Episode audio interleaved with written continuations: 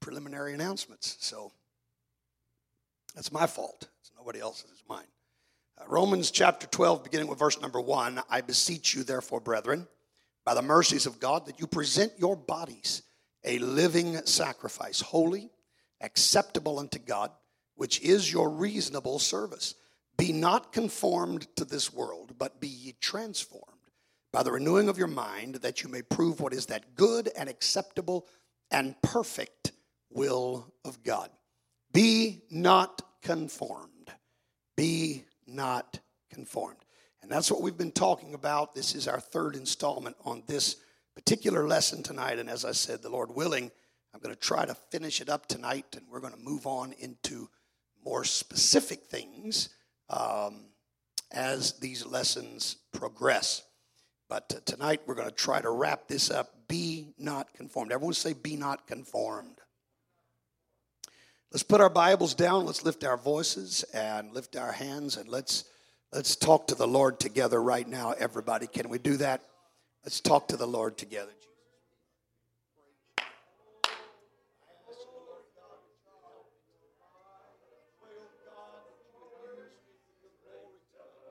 Lord, we the touch of the Holy Ghost. I can't do this without your anointing, without your anointing, God, I don't want to try. God, if you'll help me tonight, Lord, I know that someone can receive something from you. God, would you anoint my mind, my heart, my lips tonight? Speak through me, O oh Holy God. Feed the flock of God tonight with your word. Lord, nourish them by the power of your spirit, I pray. We thank you now in Jesus' name. In Jesus' name. Could we praise him one more time before we're seated? Everybody, let's praise the Lord. Let's praise the Lord. Let's praise the Lord. I love you, Jesus. I love you, Jesus.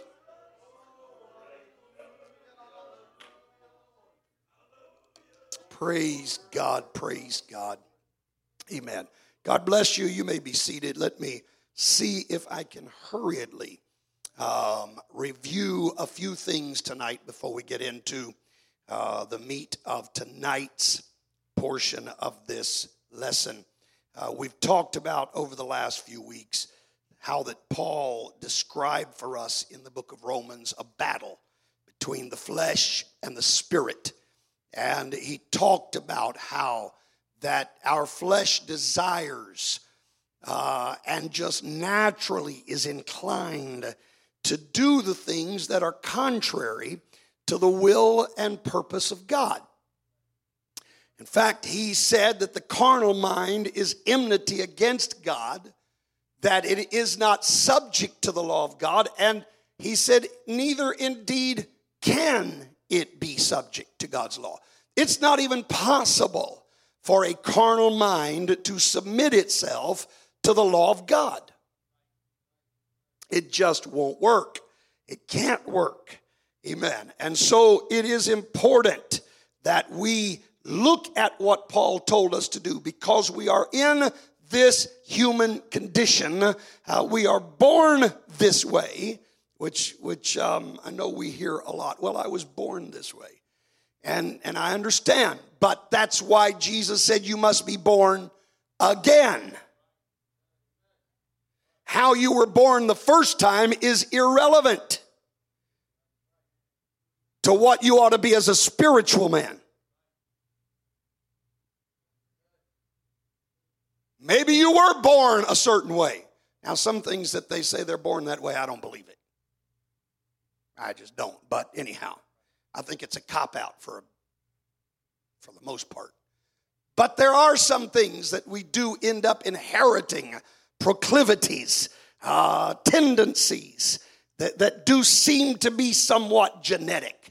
And, um, and, and I understand that. But but none of that gives a valid reason for a person to continue down that path. Because there is a power called the Holy Ghost that can change your natural proclivities, can change your natural tendencies. And we can't throw that out. Amen. We can't just forget about that or overlook that. Now, Paul said, here's what's got to happen. First of all, we've got to make sure we are not being conformed. We don't want to just take on the look, the feel, the thought, the life, the words of this world. I don't want to resemble the world. Not in the way I look, not in the way I think, not in the way I act, not in the way I talk. I don't want there to be any resemblance between me and the world. But the only way that's going to happen, Paul went on to say, don't be conformed but be transformed. And again, that, that word in the Greek uh, is metamorphosis. It, it, is, it is an absolute change of nature where you cease being what you once were and you become something altogether different. That's what happens when you really get a good case of the Holy Ghost. He transforms you. He doesn't just give you this list of guidelines that you got to look this way and you got to act this way and you got to talk. That's not what happens. When the Holy Ghost comes, He changes you. Old things are passed away and all things are become new. Praise God. Amen. So rather than being conformed, we must be transformed. Now, we talked about last week the three principal forces that oppose the Christians. Uh, we, we discussed, um, John said, this is all that's in the world. It's all. It's all the devil's got. Devil's got three tools in his toolbox. That, that's it. That's all there is. The lust of the flesh, lust of the eyes, the pride of life. These are the three things that drag a Christian down. And these are the things that we have to learn to conquer. We talked about whether it was the temptation in the garden, the devil used those three things, or the temptation of Christ in the wilderness. He used the same three things. They may take on a little different wording, they may take on a little different appearance, but when you boil it all down, that's all he's got. And so I'm telling you, if we can conquer the lust of the flesh, conquer the lust of the eyes, and conquer the pride of life, we don't have a problem.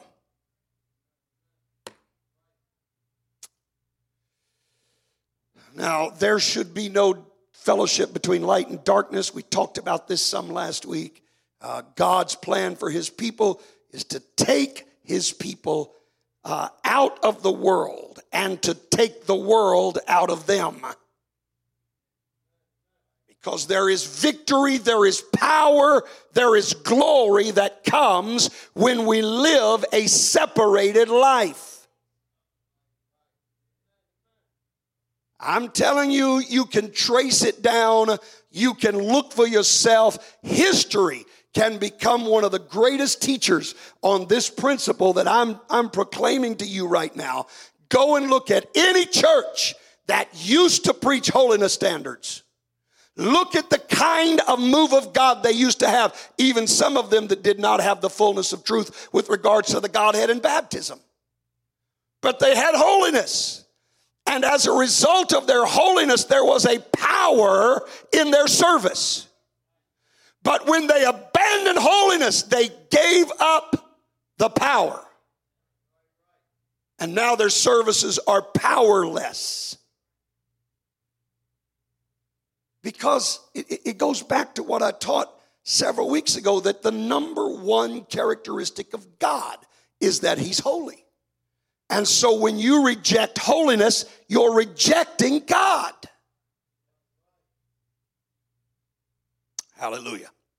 Amen. And so what has to happen? We have to crucify our flesh. We closed out last week dealing with the Amalekites and how they were a type of the flesh. And, and God's answer to the Amalekites was utterly destroy them. Utterly destroy them. Make no provision for the flesh, Paul said. No provision. Make no provision. Don't allow yourself to end up in places that you know you shouldn't be. Don't allow yourself to get close to things that you know are going to have a pull on you. Don't make provision for the flesh. Hallelujah.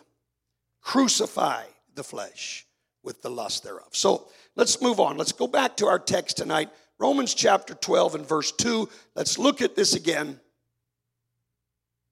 Romans 12, verse 2. Not conform to this world, but be transformed by the renewing of your mind, that you may prove what is that good and acceptable and perfect will of God. Now, now look at this. Be not conformed to this world. I want to tell you, living close to the world is very dangerous. And this is the problem with some Christians. They want to know what's the bare minimum they can get by with. And they want to get just far enough away from the world that they've satisfied whatever requirements are expected. But yet they're close enough that they still can kind of dabble in it when they want to. I, am going to tell you that the, the, we've got to learn to separate ourselves. When we live in close proximity to the world, then the attractions of this world are going to overcome us. We are going to find ourselves drugged down by our evil desires.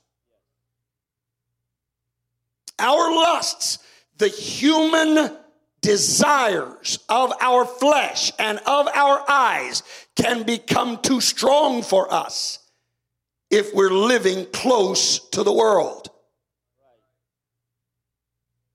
I mean, you got to think of the world like a fire. The closer you get to it, the greater the danger of being burned. Right? I've, I've never, I've, I've never understood people who like to live on the edge. And I'm talking not just in the spiritual sense, but I'm talking about, you know, when it comes to a fire, they want to see how close can they get to it and not get burnt. We go up on Pikes Peak and I see people crawling out on the rocks and they want to get as close to the drop off as they can. Not me. I'm standing back here saying, yep, looks nice. I've never understood this desire to get as close to the breaking point as possible. It's just too dangerous, church.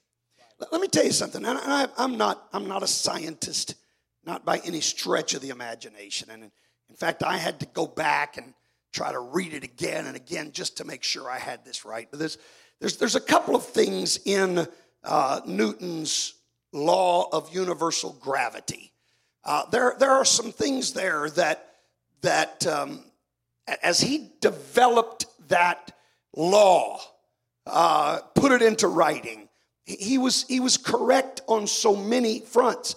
But one part of that um, states that, that two objects attract each other inversely proportional to the square of the distance between their centers.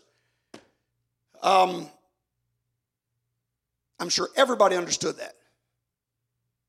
They affect each other inversely, um, proportional to the square of the distance between their centers. Let me put it in, in common language for you. The closer two objects are, the greater the attraction. The further away they are, the weaker the pull. Hallelujah. That's a part of the law of gravity. And, and, and we, we see that even in the, in the rotation of, of the moon, the closer it gets to the earth, the stronger the pull. The more it affects the waves, it affects all kinds of things as it gets closer to the earth. When it's further away, then it doesn't have the effect. And I'm telling you, this is the problem with many Christians. they are way too close to the world.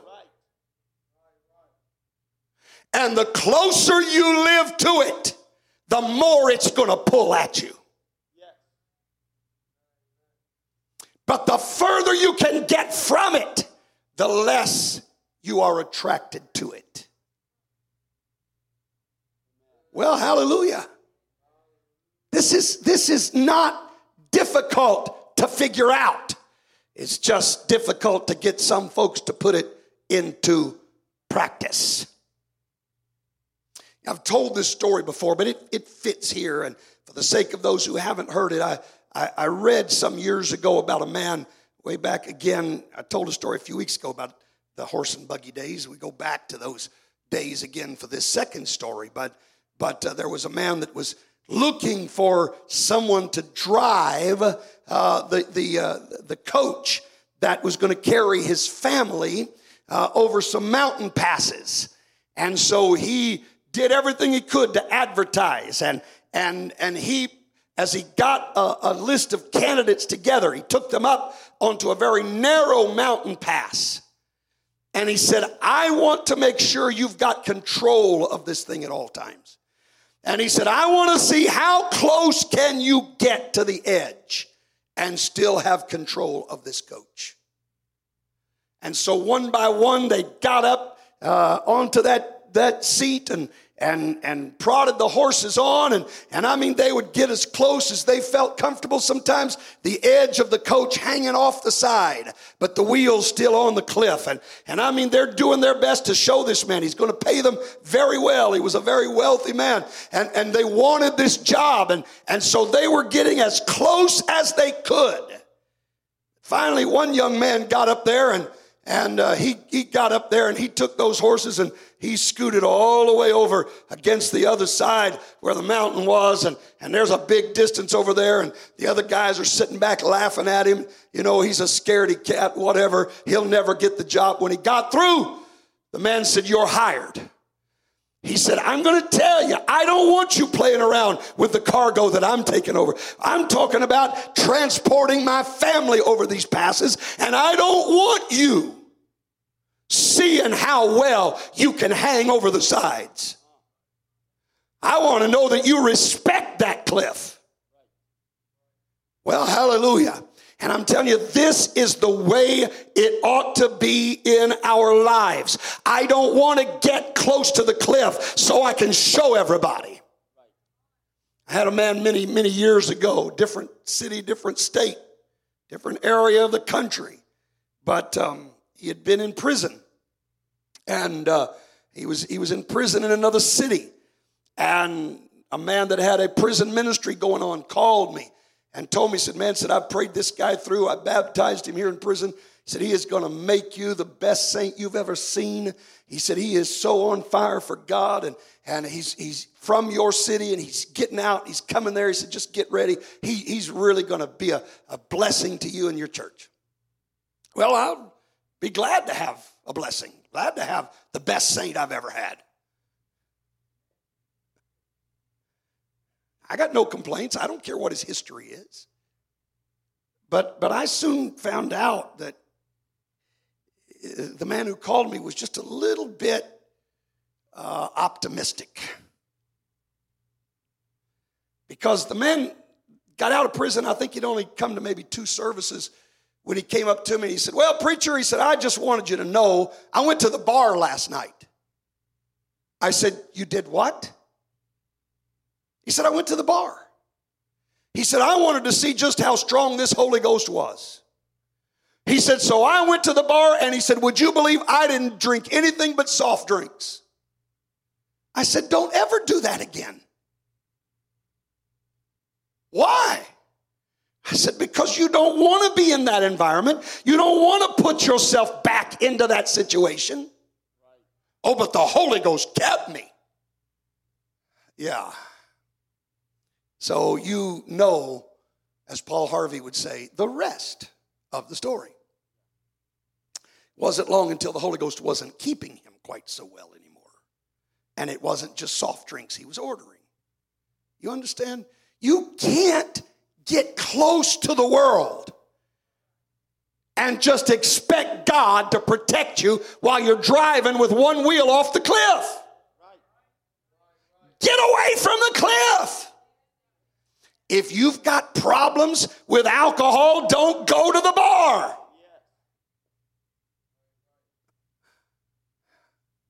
And, and, and this is true for so many things. Listen to me. Sometimes, sometimes you have to make new friends.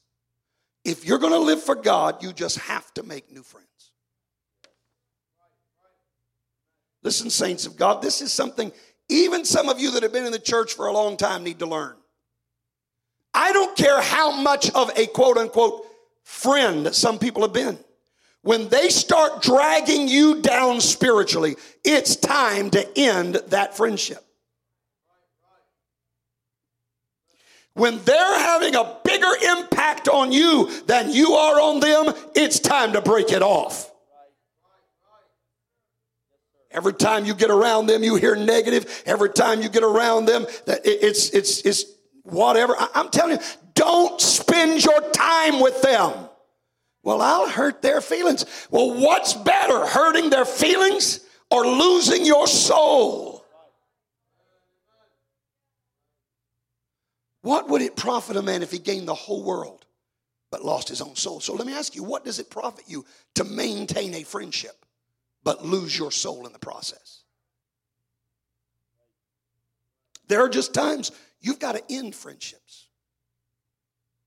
Look, Jesus said, that because he said he said some of you think i came to bring peace into this world i didn't come to bring peace i came to bring a sword now he came to bring peace to us individually but he didn't come to bring peace in the world.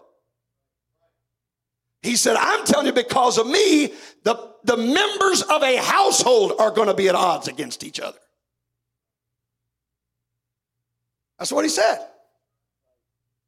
He said the children are going to be against the parents the parents against the children. He said, I'm telling you, because of me, there's going to be a lot of strife. I know that's contrary to the way we like to look at things, but I'm just telling you, Jesus warned us. There are some relationships that just have to end.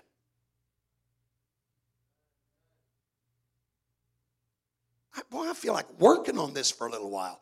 I really intend to try to finish this lesson, but I'm just feeling something, Brother Hilton. I'm feeling something. You come to church and get a good blessing and the Lord touches you, and then you go out and talk to your friends, and all of a sudden you're discouraged and you're down. I'm telling you, it's time to get a new friend.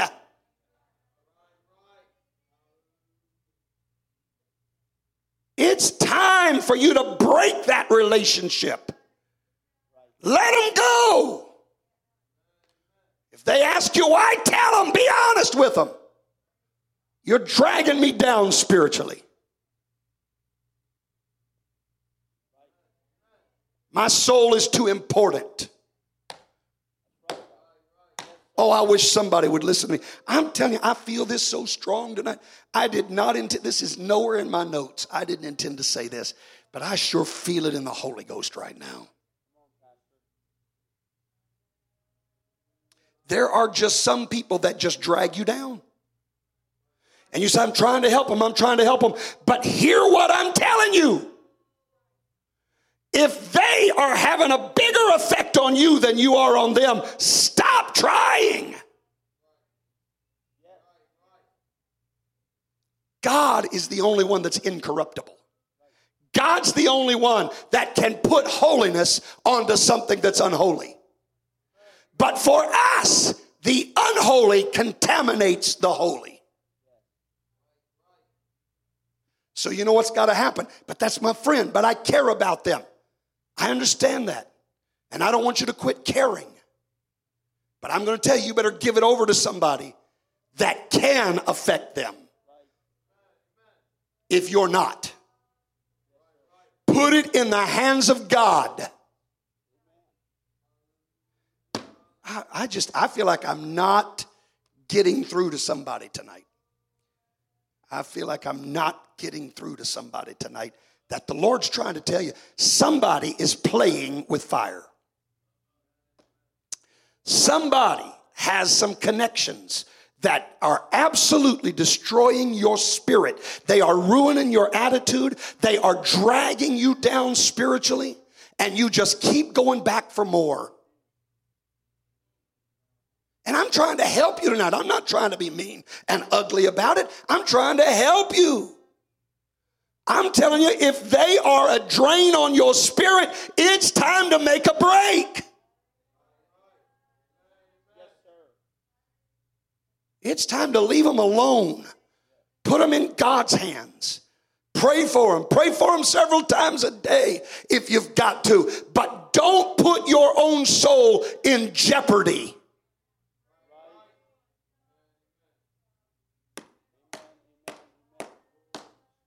It's not worth it for you to lose your soul.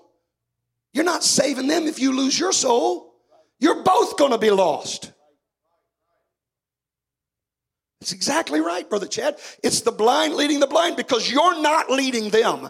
If they're dragging you down, they're the ones doing the leading. And Jesus told us where that's going to take us to. When the blind leads the blind, they both end up in the ditch. You know, um, preacher's wife called a preacher one time because he was the man that had prayed her through to the Holy Ghost. And, and she had such utmost respect, but she watched as this man was dabbling in the things of the world and, and letting down the standards he had always held. And she, she called him to, to plead with him through tears and say, I don't understand the things that, that you put in me, the things, the, the impact you had on my life, you're throwing it all away. And, and he said, Well, sister, let me just explain that you know, if you're going to get somebody out of the ditch, you got to get in the ditch with them. I said, no, no, that's that's wrong. You don't get down in the. In fact, this is not just a ditch. When we're dealing with sin, we're dealing with quicksand. It's not just a ditch where there's solid footing down there. It's quicksand. And you're not going to pull somebody out of quicksand by getting into it with them.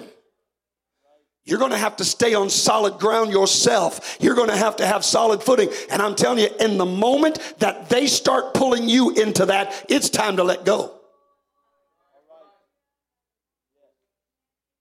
As much as you may want them out, you may have to realize you're not the one that's going to get them out.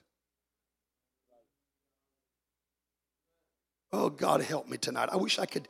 I wish I could get through this, but I feel this so. I really feel like I am pulling for somebody's salvation tonight. I'm trying to help somebody.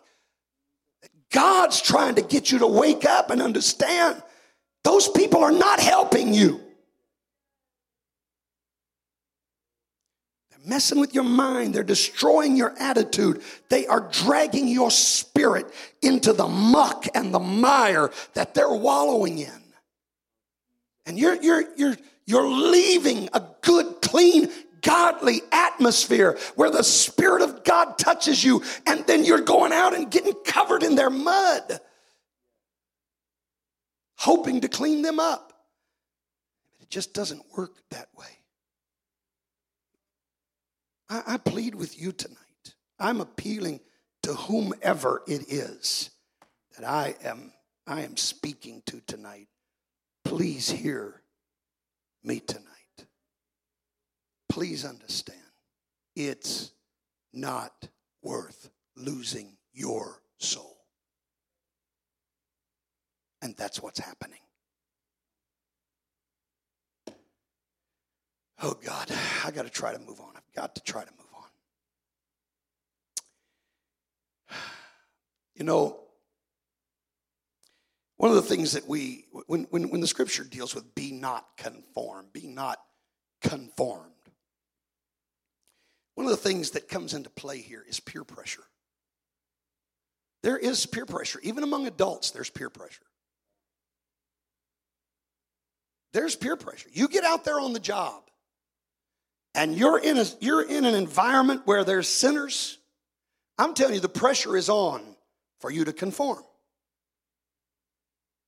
you know, it used to be that there was there was um, a degree of of um, honor and respect.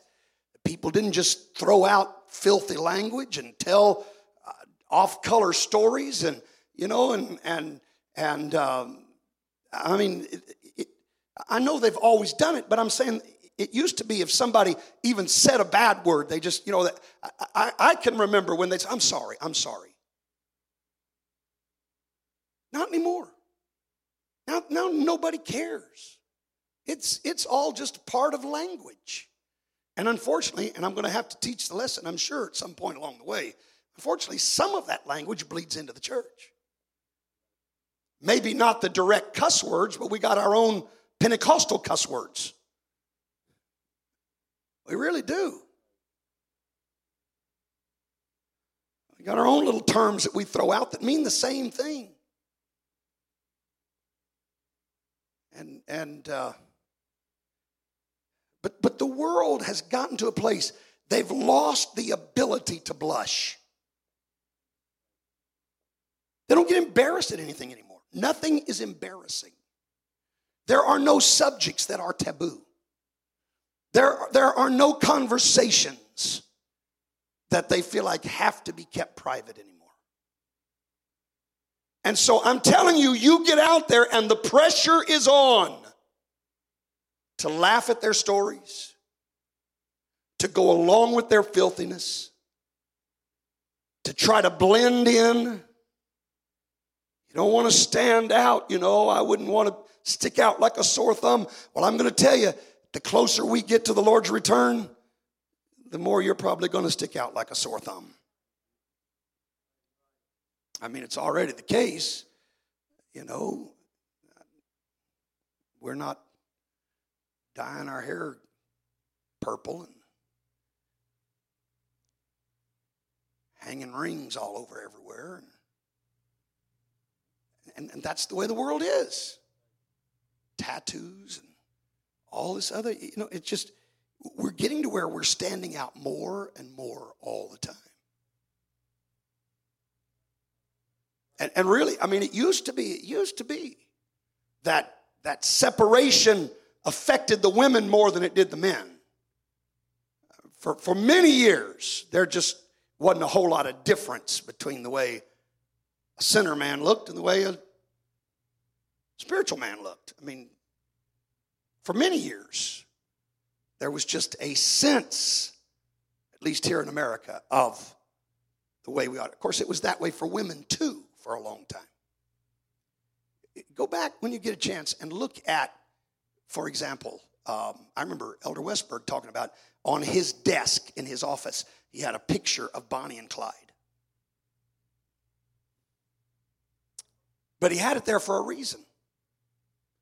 Because you go back and look at, at Bonnie, and you see her long sleeves, her high neckline, her long skirt, and here she was, one of the most vicious, vile women alive at that time.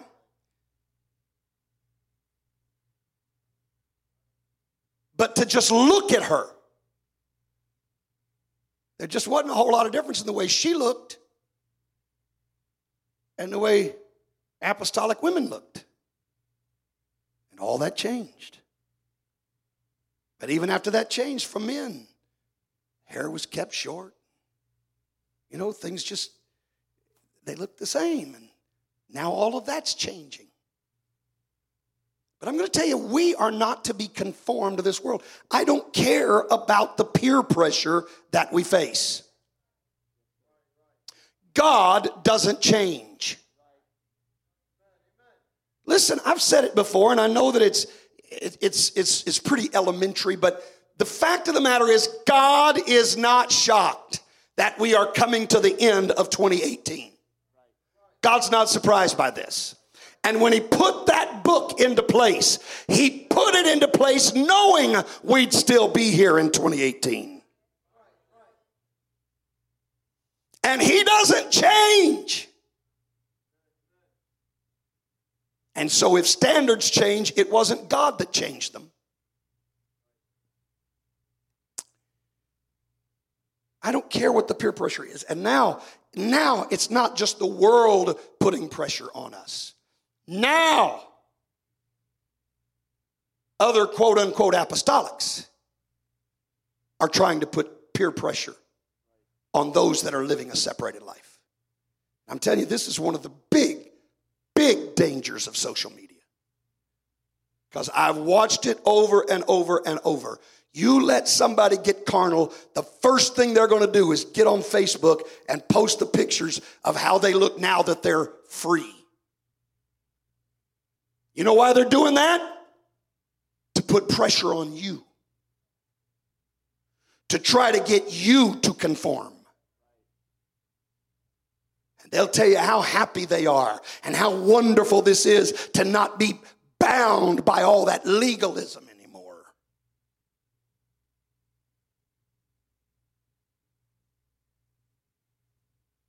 And the peer pressure is there.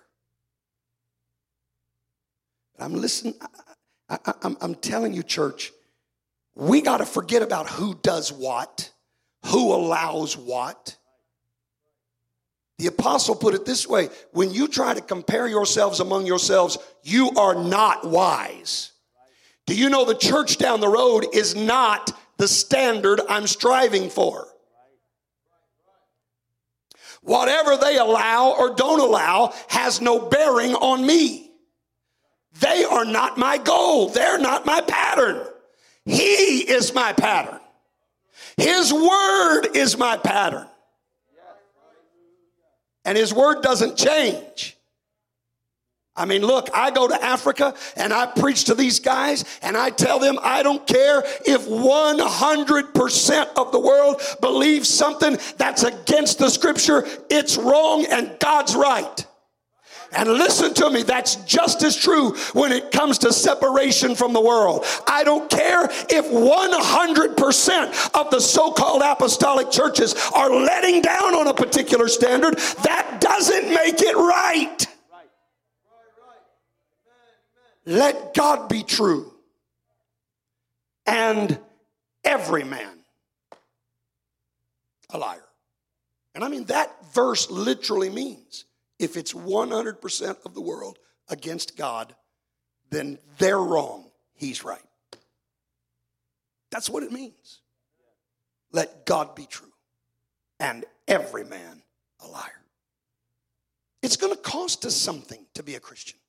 I've said it before. Jesus said, if you want to be my disciple, you're going to have to take up your cross. There's nothing convenient about a cross. There's nothing comfortable about a cross, but we want comfortable Christianity. We want convenient Christianity.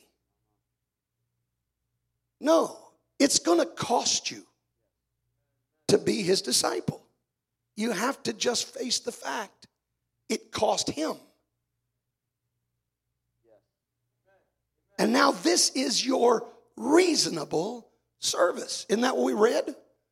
This is your reasonable service. After what he gave for you, what does it matter if the world laughs at us? What does it matter if they make fun of us? What does it matter if they ridicule us? It's our reasonable service to live the way he wants us to live. To not be conformed. Read it again. Romans 12, verse 2. Read it again and be not conformed be not conformed to this world, to this world but, but, be ye be transformed, transformed, by the renewing by of the your renewing mind, of your mind that so you that you can prove what is that good, what is that good acceptable, and acceptable and perfect, and perfect will, of God. God. He said, Look, if you want to do the will of God in your life, it requires a transformation. You're never going to do it by simple conforming. But if you want to do the will of God, you're going to have to be transformed. You're going to have to let God get a hold of your heart, your mind, your spirit. In fact, he specifically mentions the renewing of your mind. Do you understand what he's saying there? You got to get a new thought process. You say, well, this doesn't make sense to me. Well, I'm going to tell you something. It's not going to make sense if you've got a carnal mind. It's not going to make sense if you've got a carnal mind. But you know, it doesn't matter if it makes sense or not, if God said it.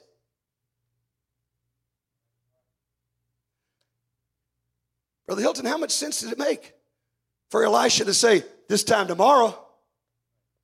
I know you're, you, you've, you're eating dove's dung and donkey's heads and even resorting to cannibalism, but by this time tomorrow, wheat's going to be plentiful. You're going to have everything you want, and the price is not going to be very bad. How much sense does that make? None. But was God right?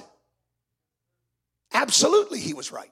How much sense did it make when the storm has been lashing the ship for, for literally for two weeks and the thing is about to come apart?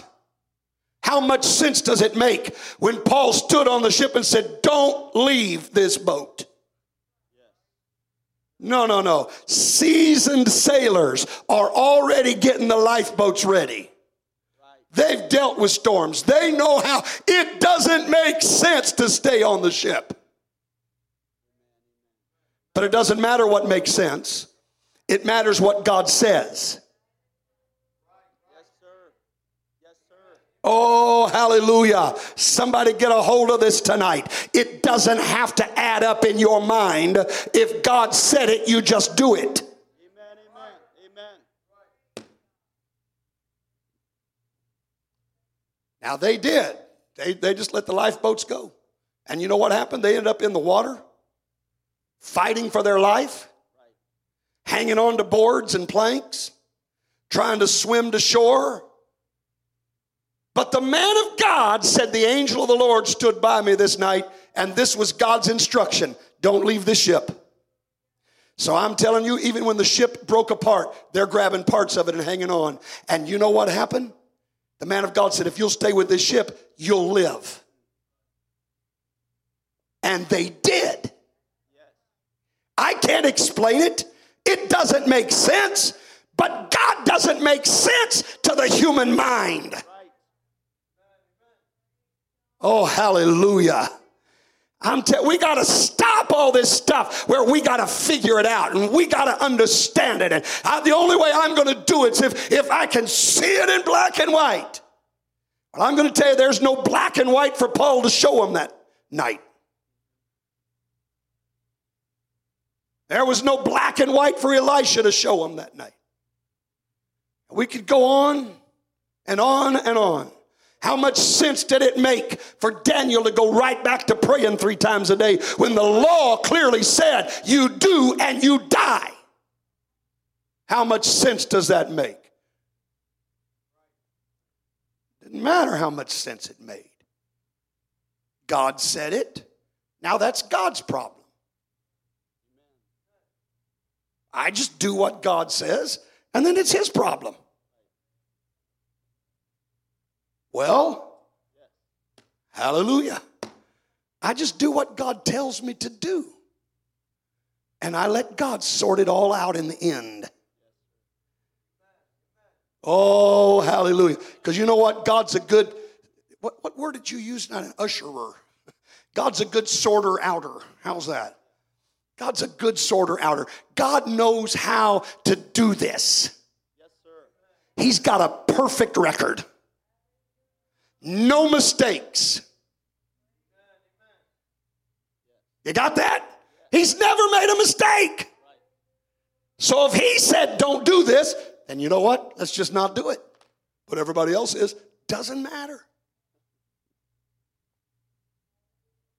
God said, do this. Well, nobody else is doing that. Doesn't matter. I know what God said.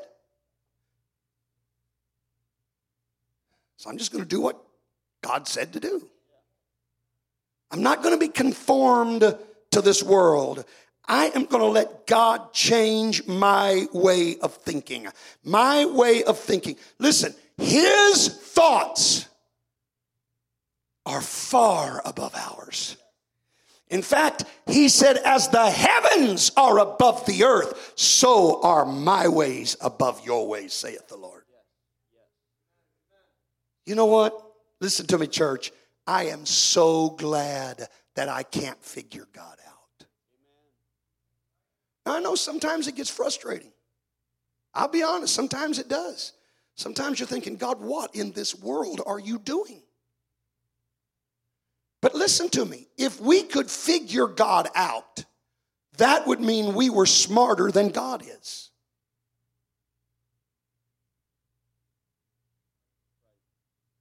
And I don't want to serve a God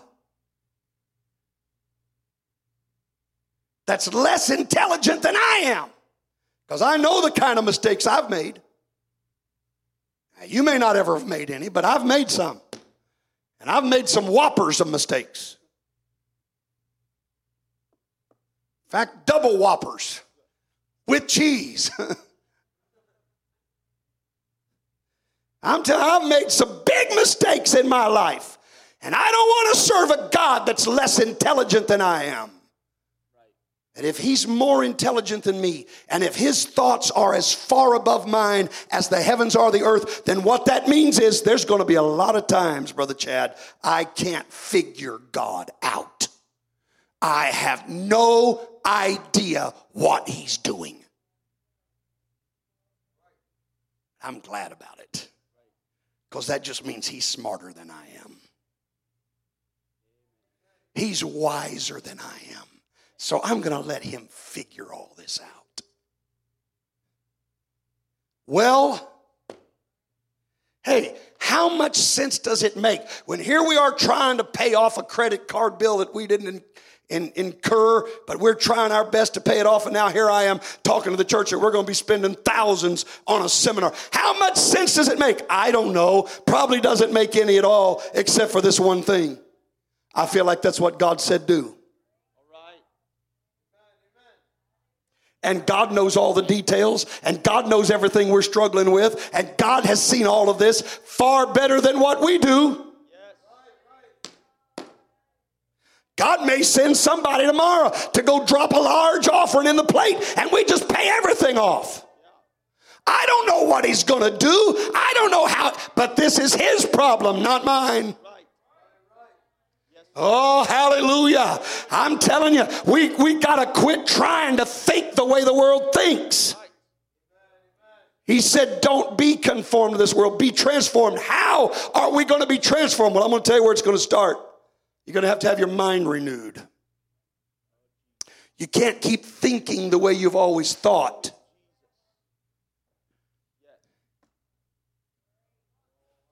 And expect to arrive at God's conclusions.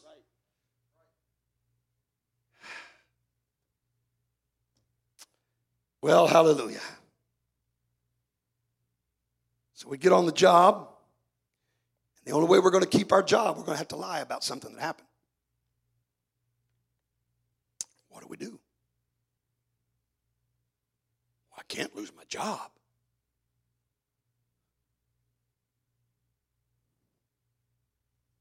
Well, I'll tell you what ought to be stronger in your heart and mind than I can't lose my job. It ought to be I can't sin against God. If it costs me my job, I've got to tell the truth. I got to be honest. Because who's the father of lies? Who is the father of lies? So you want to babysit the devil's kids?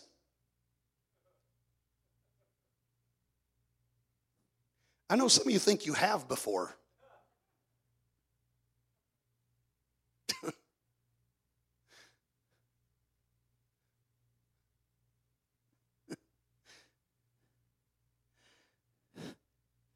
it's like it's like that man that he was always coming home drunk and his wife couldn't get him to change and so she finally hired somebody to put a, put on a devil suit and uh, said if the devil comes knocking at the door maybe it'll scare him enough that he realizes, man, I'm headed for hell. I got to change.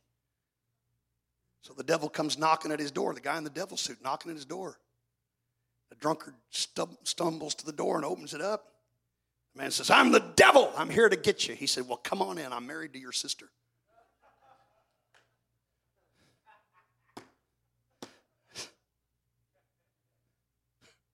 Some of you think you've babysat the devil's kids before.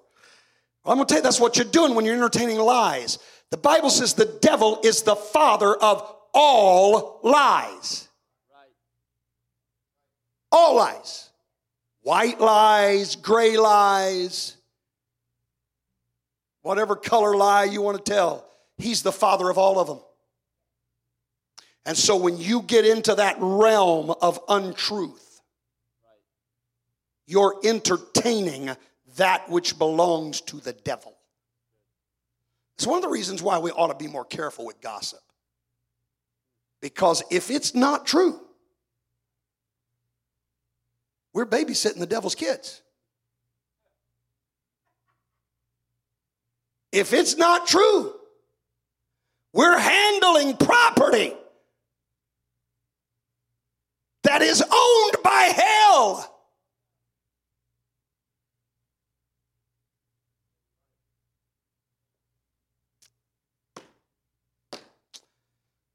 Oh, Jesus, help me, help me, help me, help me, help me.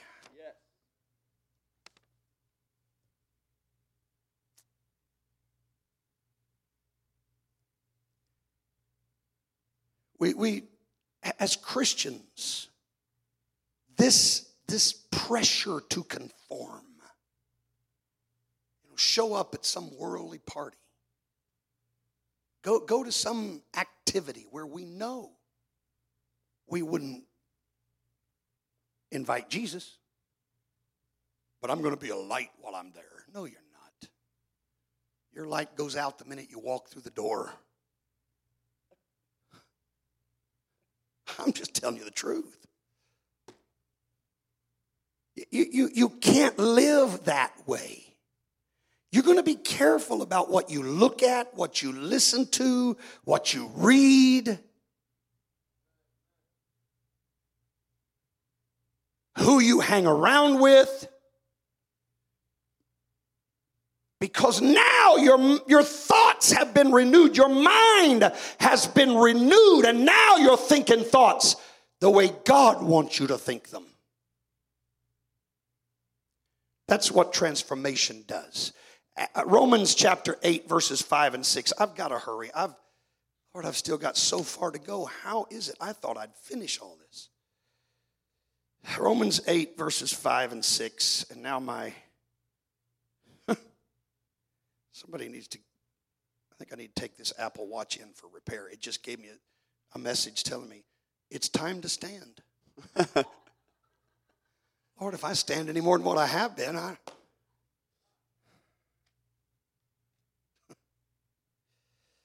Uh, help us. Where were we at? Romans chapter.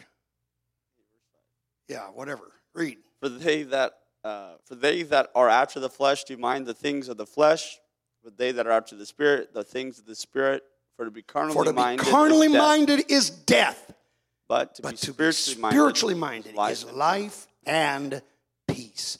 I'm going to tell you where this peace comes in. The peace comes in in just simply knowing I'm doing what's pleasing to God. And because I'm doing what's pleasing to God, just like he kept Daniel in the lion's den, just like he kept the three Hebrews in the fiery furnace, he's going to keep me.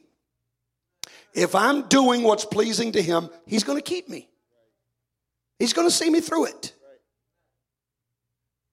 And so I have peace if I'm spiritually minded. Praise God. But when I'm carnally minded, then the pull of the world is so much stronger, and I want to try to conform to them. Oh.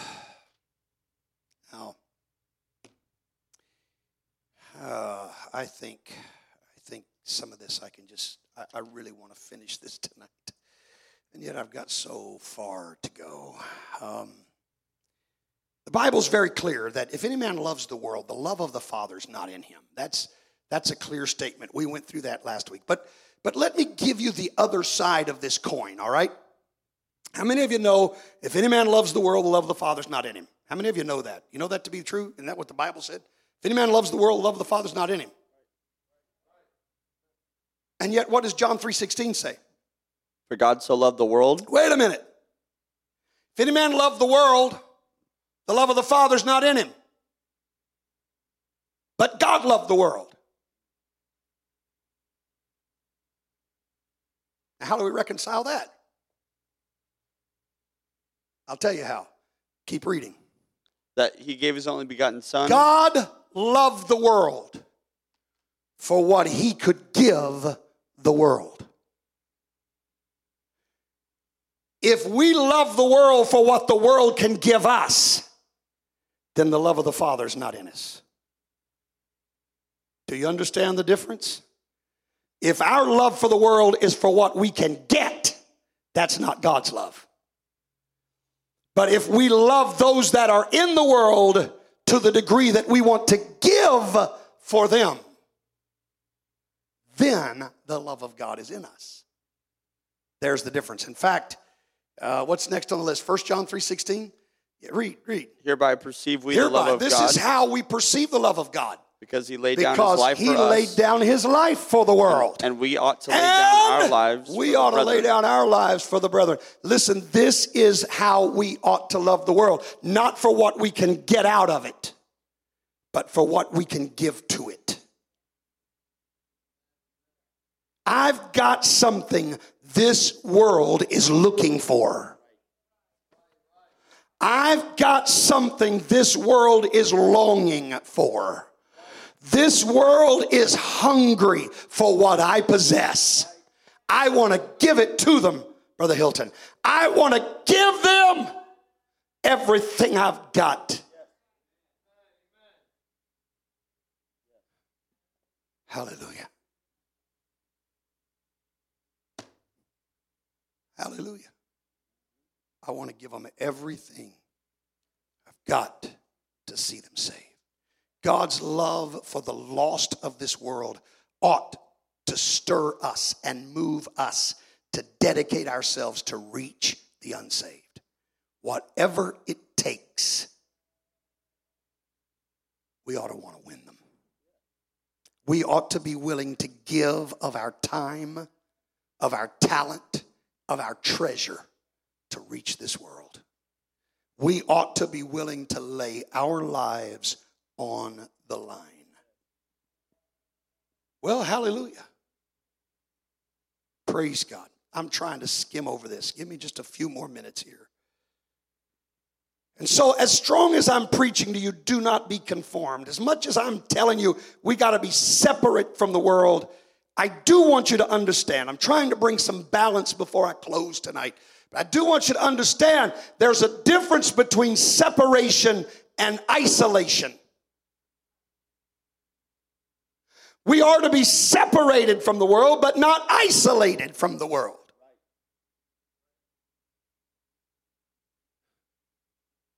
Matthew 5 and 13 explains what our role is. Ye are the salt of the earth, but if the salt have lost its savor, wherewith shall it be salted? It is thenceforth good for nothing, but to be cast out and to be trodden under foot of men. This is, this is what Jesus said. Our role on this earth is to be salt. We are here to add something to this world that it does not have on its own. But in the day that we're not having that effect on the world, we've lost our purpose. He said it's good for nothing. It's good for nothing. If it's not doing the job that it's created to do, then it's good for nothing. Except to be cast out and trodden underfoot. And so, our goal, our purpose is to exert an influence for good. I'm going to tell you the way it ought to be. Sinners should not be coming to us to take us to their worldly entertainment, but they should come to us when their hearts are broken, when they need a confidant, when they need somebody to pray for them. They ought to be able to see in us, here's somebody that can touch God on my behalf. Not here's somebody that'll go enjoy filthy pleasures with me. But here's somebody that'll help me when I'm in trouble. They are salt for me. They provide that missing ingredient in my life. Our lives should be so consistent that a sinner's confidence in us is never broken. Did you hear what I said? We ought to be so consistent, so consistent that a sinner's confidence in us is never broken. I, I heard a, a, preacher's wife tell one time about being at an airport by herself. And um, she said it was just really strange. She said, I never deal with these things. I never feel these kinds of temptations. But she said, this particular time, I'm at an airport by myself, and she said, I'd gone into one of these magazine shops or whatever, and she said, I'm walking by and I see this magazine, and it's very clear in my peripheral vision that what's on the cover of that magazine is totally ungodly. And she said, there was a voice that was telling me, you know, you could look at this, there's nobody around. She said, I don't ever battle with that. I don't ever deal with that. But she said, I, here I am with these, these feelings that, you know, what's it going to hurt? Pick up the magazine, look at it, see. She said, no, I, I'm not going to do that. And I forget there was two or three things along the way. And I think the final one was, was they had little booths set up at this particular airport where you could put I know now they've got big screens everywhere in the airport, but then she said that there were little like desks that you could sit down and you put a few dollars in and and you had a television there and you could just watch it. And she said, I, I thought, she said, the thought came to me, said, what's it going to hurt? Nobody here knows you. Nobody knows anything about you. What's it going to hurt? And she said, I'm thinking, where is all this stuff coming from? And she said, I, I said, no, I'm not. I'm not going to do it. I don't care if nobody here knows who I am. God knows. And I'm going to do what's right. And she said, So I went over and I found some place to sit by myself. And she said, A little while, I think it was some man walked up to her and he said, I want to ask you something. He said, Are you, are you apostolic? She said, Yes, sir, I am. He said, I knew it. He said, I've been watching you. I'm a backslider and I need God. But he said, I've been watching you, and I've watched as you've passed by all the ungodly allurements. And I said, That woman can help me find God again.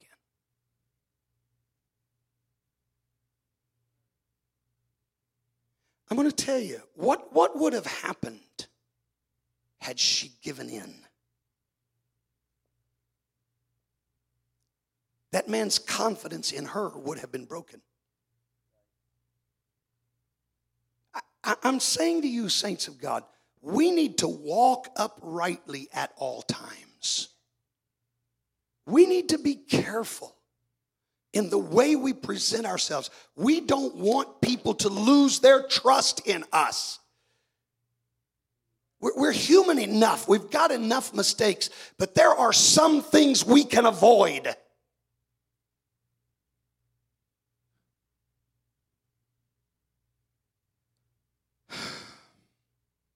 I, I've, I've, I've got to hurry. I'm trying to just some highlights here and close. In fact, come to the music if you would. I, I'm, I'm going to try to just skim over these last few things. And Jesus made it very clear that we cannot straddle the fence when it comes to serving Him. We, we can't be pulled in two directions. Listen to what He said in Matthew 12, Verse 30. He that is not with me is against me, and he that gathereth not with me scattereth abroad. Now, did you get that? This is Matthew 12 and 30. This is, I've skipped over several verses here, Brother Jerome. It's, um, it's down there on the list somewhere, but uh, Matthew 12 and 30. He that is not with me is against me. Well, that's strong. Jesus said there's no neutral ground. If you're not with me, you are against me. And if you're not gathering with me, then you're scattering. There's no neutral ground here.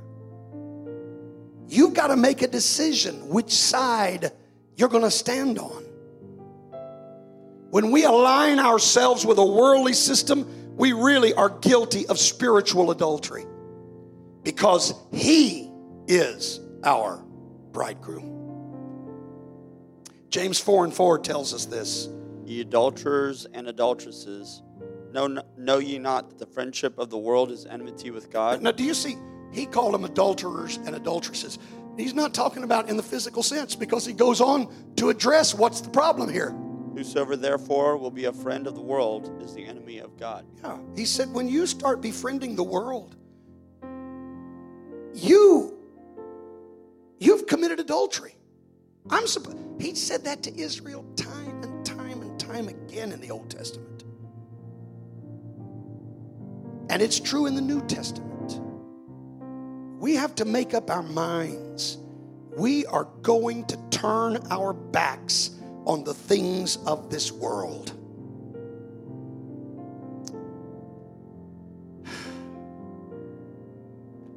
Because if we don't, we will eventually turn our back on God Himself. Very last scripture is the last one on the list, Luke 9 62. I'll use this to close. Luke 9 62. Jesus said this.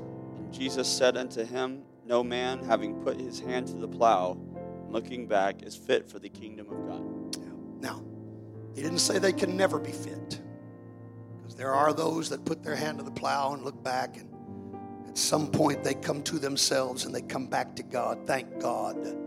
But He's saying at that moment, when you're looking back at the world, when you are gazing longingly at the world. In fact, we skipped over one of the shortest scriptures in the New Testament and yet one of the most powerful.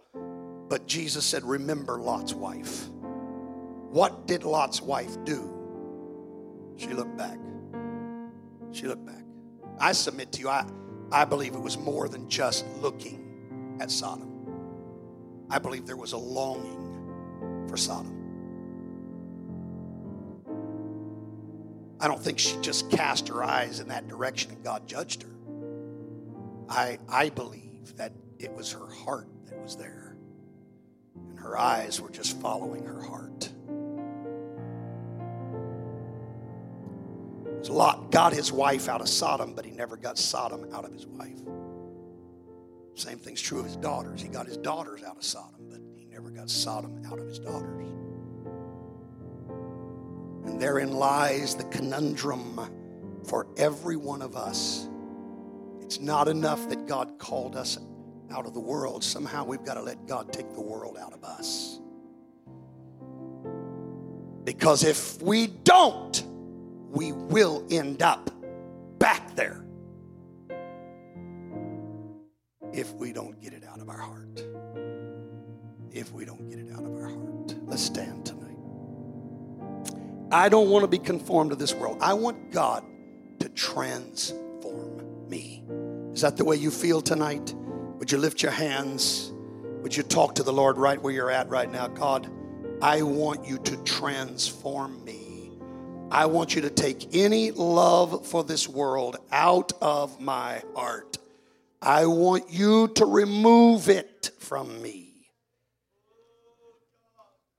I don't want you just getting me out of the world. I want you to get the world out of me.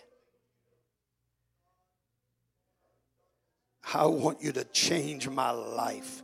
I want you to transform my mind. Create in me a clean heart. Renew a right spirit within me, God. Lord Jesus, replace this old carnal mind that I have and put in its place a spiritual mind. I want that mind to be in me that was also in Christ Jesus. Come on, let's reach out to the Lord. Let's reach out to the Lord.